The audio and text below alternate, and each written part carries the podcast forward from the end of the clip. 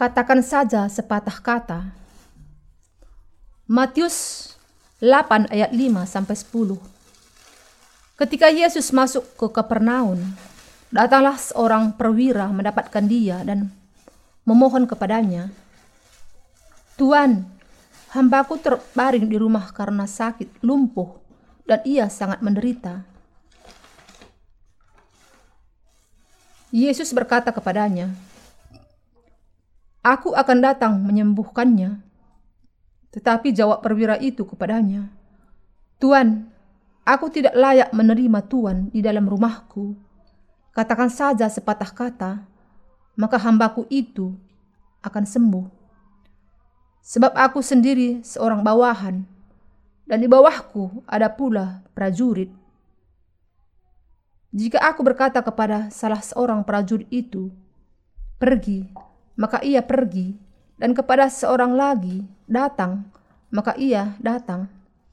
Ataupun kepada hambaku, "Kerjakanlah ini," maka ia mengerjakannya. Setelah Yesus mendengar hal itu, Heranlah ia dan berkata kepada mereka yang mengikutinya, Aku berkata kepadamu, sesungguhnya iman sebesar ini tidak pernah aku jumpai pada seorang pun di antara orang Israel. Setiap kali orang-orang yang percaya kepada Injil, air dan roh, berkumpul bersama, maka hari itu akan menjadi hari raya untuk kita. Ketika kita berpikir tentang bagaimana Allah sudah menghapuskan segala dosa kita dan merenungkan Injil air dan roh sekali lagi, kita semua akan tertawa dengan penuh kesukaan. Sebagaimana pegawai istana di dalam pembacaan kita hari ini mengakui imannya yang kuat kepada Yesus dengan mengatakan, Katakan se saja sepatah kata dan hambaku itu akan sembuh. Ada banyak orang yang beriman di masa Alkitab yang juga percaya kepada firman Allah dan mengikuti Tuhan. Berbahagialah orang-orang yang memiliki iman yang benar kepada firman Allah dan iman dari perwira ini adalah iman yang sama dengan iman di zaman kita yang percaya kepada firman Injil air dan roh. Perwira itu sangat berbelas kasihan kepada hambanya yang sakit dan ia datang untuk mencari Yesus dan meminta kepadanya agar menyembuhkan hambanya. Dan Yesus memenuhi permintaannya. Ketika kita memperhatikan bagian ini di dalam Alkitab, kita memahami bahwa pola pikir dari perwira itu adalah percaya kepada Yesus sebagai anak Allah dan juga Allah sendiri. Kita bisa melihat bahwa ia percaya kepada Yesus sebagai Allah sendiri yang menghidupkan orang mati dan yang menciptakan alam semesta ini dengan firman-Nya. Kita bisa menyaksikan di sini kebesaran iman dari perwira itu. Perwira itu berkata kepada Yesus, Tuhan, aku tidak layak menerima Tuhan di dalam rumahku. Katakan saja sepatah kata, maka hambaku itu akan sembuh. Mengapa ia mengatakan demikian? Perwira ini mengatakan hal ini bukan karena ia takut Yesus datang ke, ke rumahnya, tetapi karena ia percaya akan kebesaran Allah, kekudusan, kekudusannya, dan kemahakuasaannya.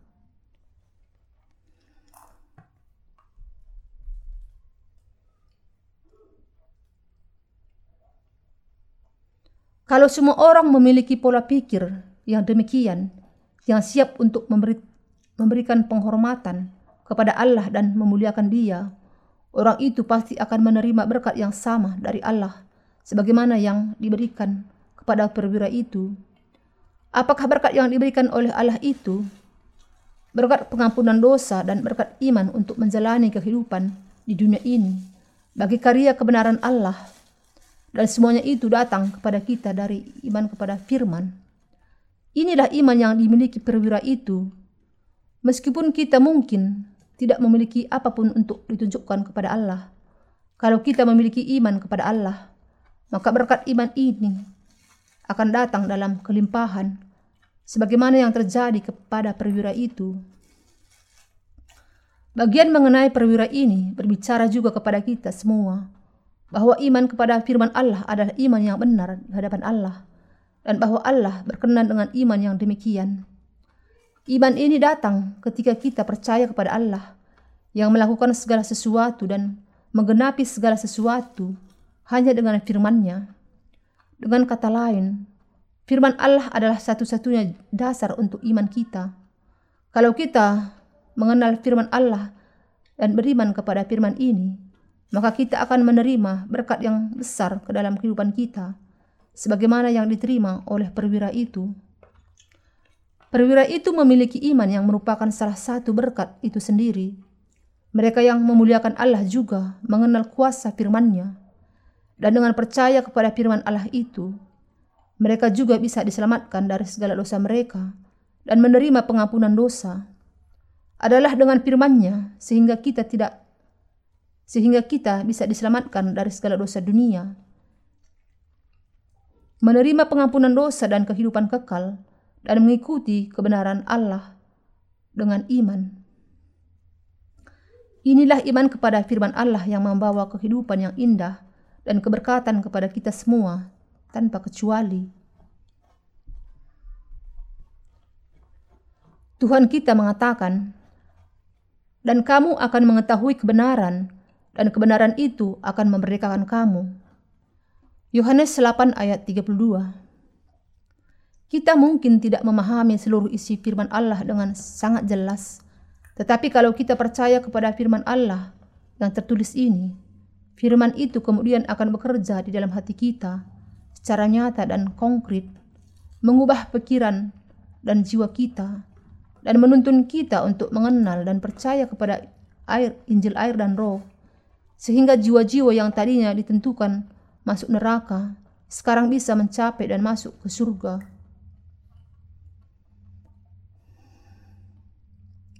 Kalau kita tidak memiliki iman ini kepada firman Allah, maka sepenuhnya sia-sia bagi kita percaya kepada Yesus sebagai juru selamat kita. Jenis iman ini tidak lebih dari sekedar percaya kepada Yesus dengan didasari oleh pemikiran manusia sendiri. Sesuatu yang hanya bisa membangun agama buatan sendiri yang dilakukan oleh manusia sesuai dengan kehendaknya sendiri. Tetapi berbeda dengan jenis iman ini Iman sang perwira ini adalah iman yang percaya kepada firman Allah. Iman dari peristiwa ini itu adalah seperti iman Abraham. Para bapa orang beriman semuanya percaya kepada firman yang dikatakan Allah. Abraham mengikuti firman Allah dan tidak memiliki iman yang sama dengan yang dimiliki ayahnya. Abraham percaya kepada firman Allah sebagai janji sebagaimana adanya bahwa ia akan memberikan tanah Kanaan kepada keturunannya. Dan ia melanjutkan firman janji yang sama ini kepada anak-anak Isa dan kepada keturunannya. Allah memang sudah memberkati tanah ini yang merupakan wilayah Israel sekarang. Dengan percaya kepada firman yang dikatakan Allah, Abraham menjadi bapa orang beriman.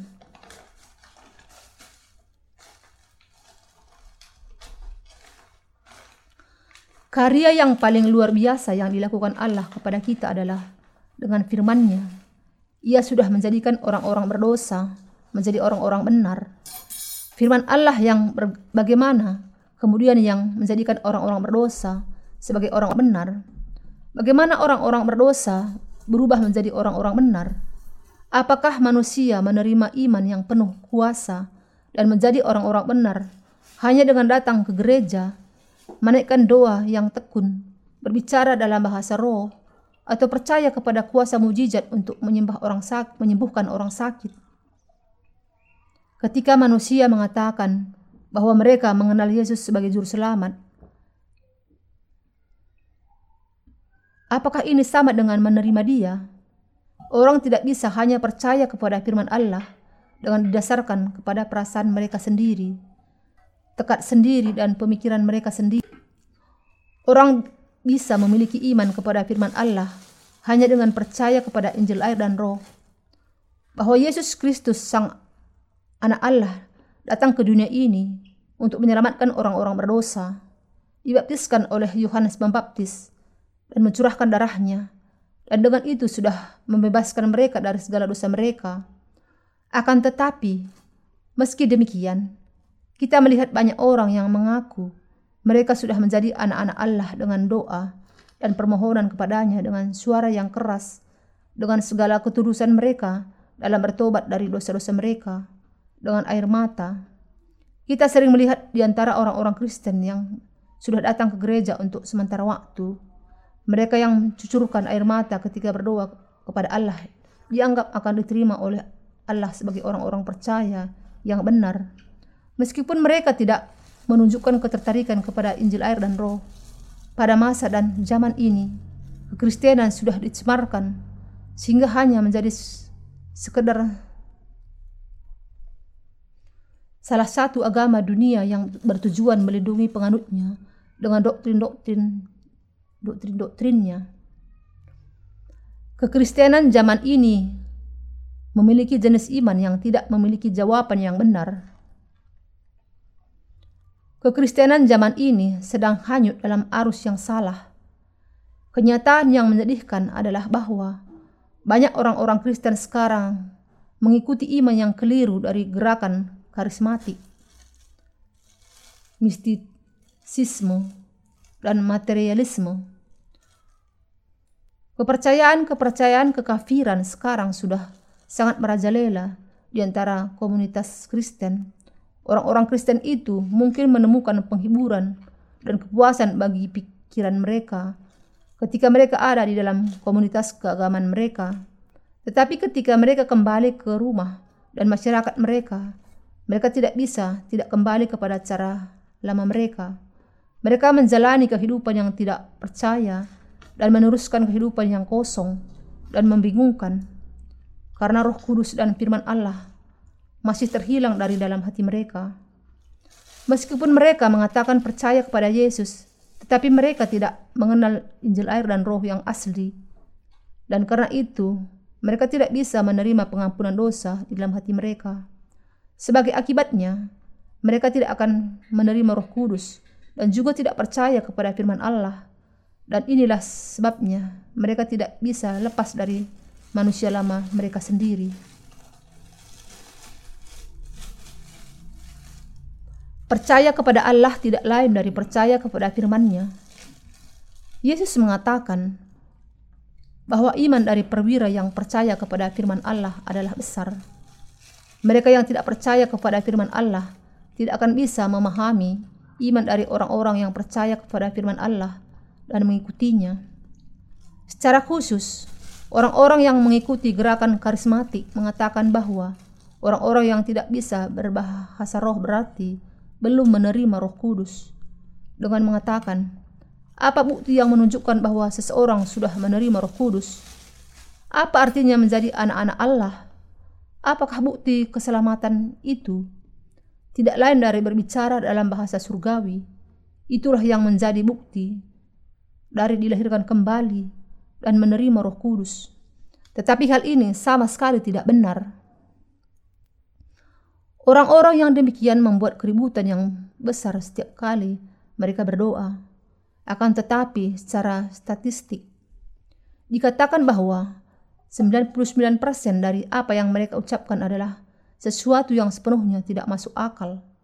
Dengan kata lain, perilaku mereka yang aneh ini pasti dari iblis, bukan dari Allah. Yang membuat hal ini semakin mengganggu dan tragis adalah bahwa orang-orang ini merasa yakin bahwa mereka sudah menerima Roh Kudus dan bahwa mereka sedang membuat kekacauan yang jahat di dalam namaku.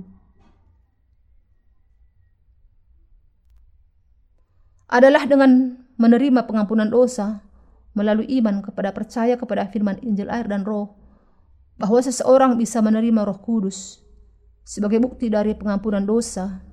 Berbicara dalam bahasa roh bukanlah karunia dasar yang bisa diterima oleh semua orang yang sudah menerima roh kudus. Hal itu sebenarnya sama saja dengan berbicara dalam berbagai bahasa dari wilayah berbeda. Kisah para Rasul 2 ayat 8. Selama masa Rasul, para murid Yesus berbicara dalam bahasa untuk memberikan kesaksian akan Injil. Kisah para Rasul 2 ayat 11. Dan untuk memiliki persekutuan yang dekat dan erat dengan Allah.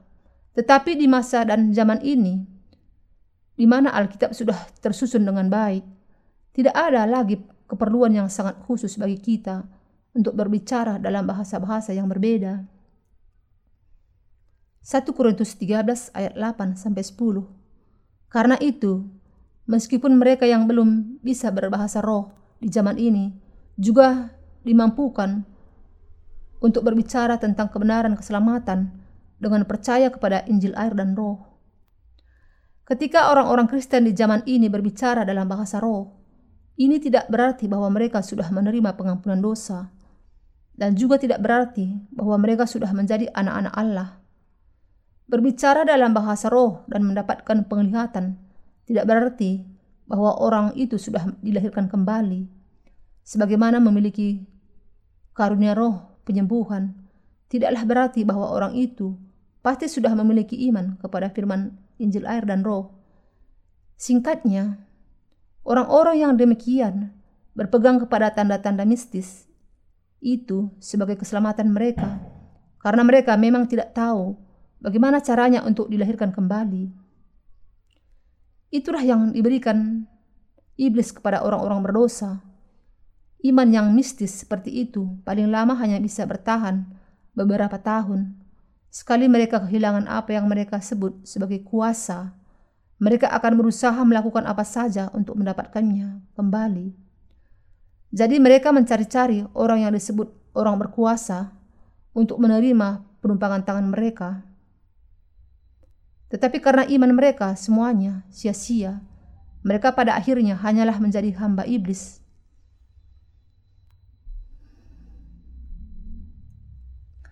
Kenyataan bahwa mereka mengejar tanda-tanda yang demikian adalah bukti bahwa mereka belum memiliki iman kepada firman Injil air dan roh di dalam hati mereka. Ada perbedaan yang besar antara iman dari mereka yang percaya kepada penglihatan dan kuasa super natural dengan iman yang percaya dan mengikuti firman Allah. Dibandingkan dengan iman dari perwira itu, iman dari banyak orang Kristen yang keliru di zaman ini, yang mengejar mujizat tidak ada apa-apanya sama sekali. Iman mereka sepenuhnya berbeda dengan iman perwira itu yang percaya dan mengikuti firman Allah. Iman dari perwira itu adalah iman yang mengatakan, Katakan saja sepatah kata, maka hambaku itu akan sembuh. Imannya, dengan kata lain, adalah iman yang percaya kepada firman Allah, yaitu kepada apa yang dikatakan Yesus kepada kita. Ini menunjukkan bahwa iman kepada firman Allah adalah iman yang benar. Percaya kepada segala sesuatu yang akan digenapi, seturut dengan perkataan Yesus, tidak peduli apa pun yang dikatakan Yesus kepada kita adalah iman yang benar. Iman yang sepenuhnya percaya kepada firman Allah dengan kata lain adalah iman dari perwira itu. Kita yang memiliki iman kepada firman Allah dan dengan demikian sudah menerima pengampunan dosa dengan percaya kepada Injil air dan roh tidak jatuh menjadi sia-sia, menja tidak jatuh menjadi jenis iman yang hanya berusaha mencari-cari tanda.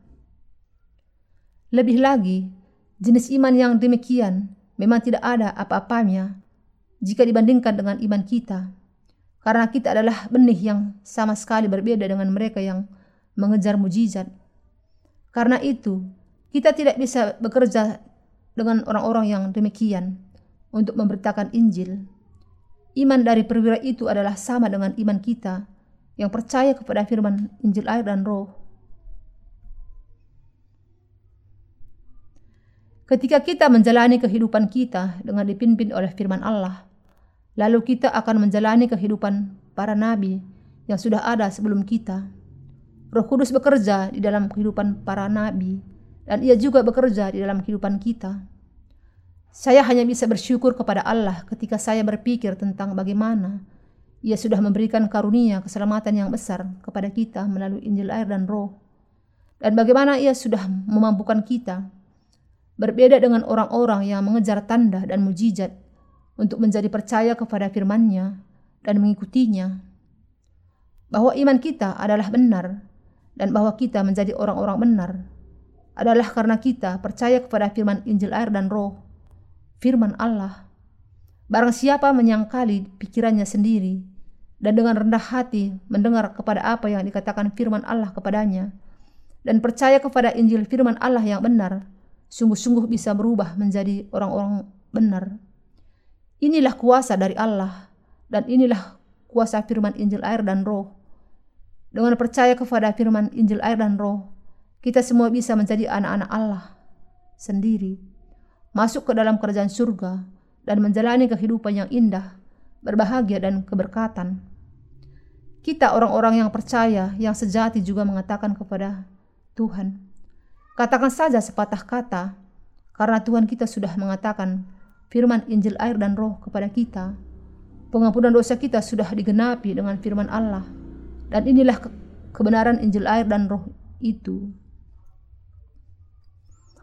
Melihat iman dari perwira itu yang percaya kepada firman-Nya, Yesus mengatakan, Aku berkata kepadamu, sesungguhnya iman sebesar ini tidak pernah aku jumpai pada seorang pun di antara orang Israel. Tidak ada yang bisa dilakukan sendiri oleh seorang yang lumpuh.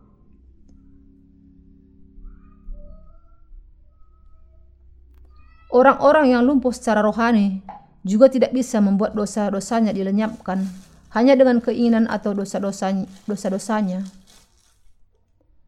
Inilah sebabnya Allah berbicara mengenai iman yang memampukan seseorang menerima pengampunan dosa hanya dengan firman Allah. Kita sudah menerima anugerah pengampunan dosa dengan percaya kepada Injil air dan roh di dalam firman-Nya yang tertulis.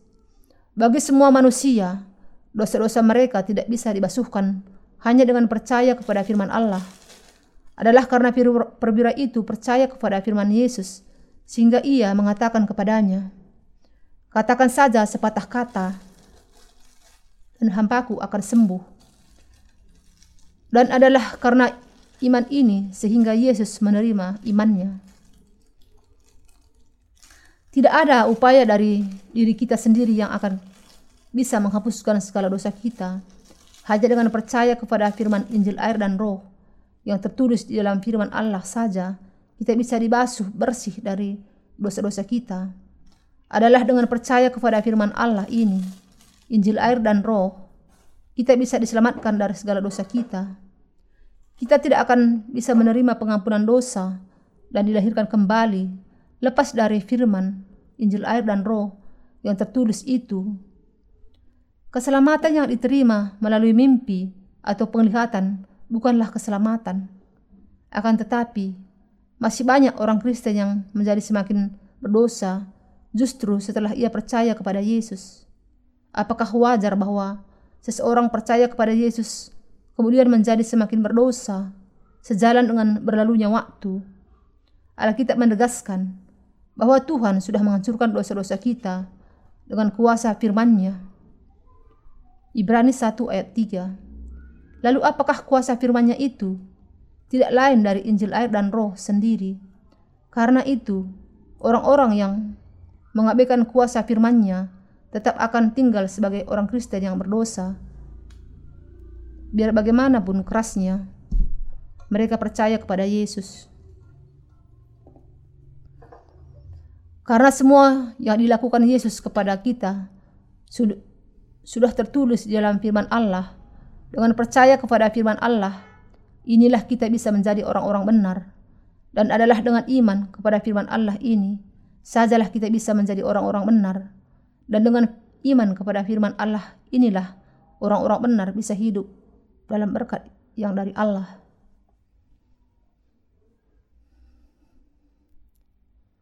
Bagi orang-orang yang tidak percaya kepada kebenaran pengampunan dosa, yang terkandung di dalam Injil air dan roh. Maka setiap pengalaman yang mereka alami hanyalah sekedar palsu belaka. Yesus adalah jalan, kebenaran, dan hidup bagi orang-orang yang sungguh-sungguh percaya. Tidak peduli betapapun tekunnya seseorang menaikkan doa pertobatan dalam ibadah penyembahan, kalau ia meninggalkan kuasa firman, maka dosa-dosanya tidak akan bisa dihapuskan. Bukan karena dosa-dosa pertobatan bahwa seseorang bisa menerima pengampunan dosa dan masuk ke surga. Karena penyerahan diri kita, usaha dan pekerjaan kita tidak bisa menghapuskan segala dosa kita. Iman apa pun yang tidak didasarkan kepada firman Allah adalah milik iblis. Tidak ada doktrin yang muncul dari pikiran manusia dan bukannya dari firman Allah yang bisa menghapuskan segala dosa kita. Tanpa iman kepada firman Allah, tidak ada manusia yang bisa diselamatkan dari segala dosanya. Tidak peduli bagaimanapun kekuatannya untuk mengusir roh jahat. Tidak peduli bahwa ia mungkin menjadi martir sekalipun. Pengampunan dosa yang kita terima atas dasar pemikiran kita sendiri akan senantiasa berubah karena tidak didasarkan kepada iman yang benar. Alkitab juga menegaskan bahwa kita tidak bisa dilahirkan kembali oleh darah atau oleh keinginan daging atau kemauan manusia kemauan manusia. Yohanes 1 ayat 13 Beberapa orang membanggakan kekayaan tradisi iman mereka dengan mengatakan, "Saya sudah percaya kepada Yesus sejak saya masih di rahim ibu saya. Beberapa orang lain mengatakan, keluarga saya sudah percaya kepada Yesus selama lima generasi. Bisakah manusia dilahirkan kembali karena kelebihan yang demikian? Tidak, manusia itu tidak bisa menjadi umat Allah. Tuhan mengatakan kepada kita bahwa Ia akan menguji iman manusia yang demikian dan akan membuang mereka karena kejahatan mereka. Kebanggaan yang demikian sebenarnya tidak menjadi masalah asal mereka percaya sesuai dengan firman Allah. Akan tetapi, karena mereka percaya kepada Yesus sesuai dengan pemikiran mereka sendiri dan bukan sesuai dengan firman kebenaran yang dikatakan Allah, maka Allah mengatakan bahwa Ia akan membuang mereka ke dalam kegelapan sambil berkata, "Nyahlah daripadaku, kamu pembuat kejahatan." Matius 7 ayat 23. Apa yang dimaksud dengan pembuat kejahatan di sini? Ini menunjuk kepada tindakan kejahatan yang, yang dari orang-orang yang mengaku bahwa mereka percaya kepada Yesus sebagai juru selamat mereka dan menggunakan kuasa Allah meskipun mereka seharusnya sebenarnya tidak percaya kepada Injil air dan roh. Gereja Allah adalah kumpulan dari orang-orang yang sudah dilahirkan kembali dari air dan roh. Dengan kata lain, gereja adalah kumpulan dari orang-orang yang tidak berdosa, yang disebut juga orang-orang kudus. Allah. 1 Korintus 1 ayat 2. Tempat yang memampukan orang untuk menanggalkan pemikiran pribadi mereka, percaya kepada firman Allah, dan menerima pengampunan dosa adalah gereja Allah. Pergi ke gereja tidak berarti sama dengan pergi ke kerajaan Allah. Akan tetapi, banyak orang yang mengatakan bahwa karena mereka pergi ke gereja dari anggota dari apa yang disebut sebagai gereja ortodoks, mereka semua akan masuk ke dalam kerajaan surga meskipun mereka memiliki dosa. Orang-orang yang membanggakan denominasi yang mereka sebut ortodoks di dunia ini dengan berani menganggap diri mereka sebagai penebus bagi dosa-dosanya sendiri. Semua orang mengatakan bahwa denominasinya adalah yang ortodoks. Tetapi apakah Allah mengatakan bahwa ia akan memasukkan ke surga siapa saja hanya karena orang itu mengatakan percaya kepadanya meskipun tidak ada bukti dari imannya sama sekali? Alkitab sama sekali tidak menuliskan demikian. Anda bisa saja mencari sendiri dan melihat apakah hal yang demikian ada tercatat di dalam Alkitab. Anda pasti akan mendapati bahwa tidak ada satu bagian pun di dalam Alkitab yang menuliskan demikian. Di hadapan Allah, orang-orang kudus adalah orang-orang yang tidak memiliki dosa, yaitu orang-orang yang sudah menjadi besar orang-orang yang membanggakan tentang ortodoksnya. Denominasi mereka mengatakan, kita orang-orang berdosa, tapi karena kita percaya kepada Yesus, Allah menganggap kita orang-orang benar. Inilah sebabnya kita percaya. Percaya kepada Yesus tidak berarti kita tidak memiliki dosa. Bagaimana mungkin kita mengatakan bahwa kita tidak memiliki dosa kalau dalam kenyataannya kita melakukan dosa setiap hari? Tetapi karena kita percaya kepada Yesus sebagai juru selamat, Allah menganggap kita menjadi tidak berdosa. Meskipun kita masih memiliki dosa sesudah kita percaya kepada Yesus, karena iman kita kepada Yesus, karena iman kita kepada Yesus, kita sudah disebut sebagai anak-anak Allah.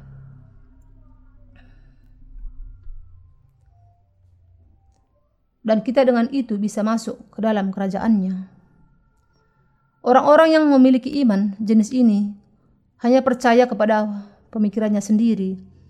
Yang mereka miliki bukanlah keselamatan yang diterima dengan percaya kepada firman Injil air dan roh.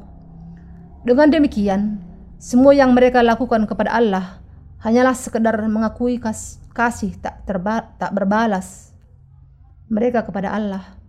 Orang-orang yang demikian belum diselamatkan dari segala dosa mereka. Orang-orang yang belum diselamatkan dari dosa dosa mereka bersaksi sendiri bahwa hati mereka masih memiliki dosa. Inilah bukti akan kenyataan bahwa mereka memang orang-orang berdosa. Meskipun mereka percaya kepada Yesus sebagai juru selamat mereka, semua orang semua orang yang dosa-dosanya masih tertulis dalam loh hati mereka pasti akan masuk ke dalam neraka. Sesudah menghapuskan segala dosa dunia dengan Injil air dan roh, Yesus mengatakan agar kita menerima pengampunan dosa dengan percaya kepada Injil air dan roh. Allah berkenan dengan orang-orang yang sudah dimerdekakan dari dosa-dosa mereka dan menjadi orang-orang benar dengan percaya kepada Yesus sebagai juru selamat mereka. Inilah sebabnya Allah sudah mempersiapkan surga bagi orang-orang benar ini. Tetapi orang-orang yang mengaku beragama yang tidak menjadi orang-orang benar tidak bisa berkenan kepada Allah. Mereka mengakui, Tuhan, saya percaya bahwa Engkau menghapuskan segala dosa saya tetapi tolonglah basuh saya dari dosa-dosa pribadi saya yang terus saya lakukan setiap hari. Ampunilah dosa-dosa itu. Kalau inilah iman yang Anda sukai, maka Anda adalah orang yang tidak mengenal Injil air dan roh dari Allah dan tidak mau percaya. Seseorang yang sebenarnya melakukan dosa menjadikan Allah sebagai pendusta. Orang-orang Kristen di seluruh dunia harus bersujud di hadapan Injil air dan roh. Ada orang-orang yang menuduh orang-orang yang percaya kepada Injil air dan roh sebagai bidat. Tentu saja, iman dari orang-orang yang tidak memiliki dosa nampaknya aneh dalam pandangan mata mereka yang kacau. Tetapi menurut Injil kebenaran air dan roh, justru orang-orang yang tidak mau percaya kepada Injil air dan roh dan yang hatinya masih tetap memiliki dosa adalah kaum bidat yang pada akhirnya akan dibinasakan. Kaum bidat tidak lain dari orang-orang yang bengkok dan berdosa yang menghukum dirinya sendiri di hadapan Allah. Titus 3 ayat 11 Orang-orang Kristen ini yang mengatakan bahwa mereka masih memiliki dosa di hadapan Allah, sesungguhnya adalah sedang melakukan dosa terhadap Allah sendiri. Kalau Anda masih belum menerima pengampunan dosa karena ketidakmengertian Anda akan Injil air dan roh, maka Anda harus bertobat saat ini juga dan percaya kepada Injil air dan roh. Tidak pernah terlambat. Pertobatan yang benar artinya berbalik dari jalan yang salah dan kembali kepada iman kebenaran Injil air dan roh. Orang-orang yang menghukum dirinya sendiri meskipun mereka sudah percaya kepada Yesus adalah bidat. Tidak ada lagi hukuman di dalam Yesus Kristus. Roma 8 ayat 1. Kita harus sampai kepada pemahaman yang benar akan kebenaran ini dengan percaya kepada Injil air dan roh.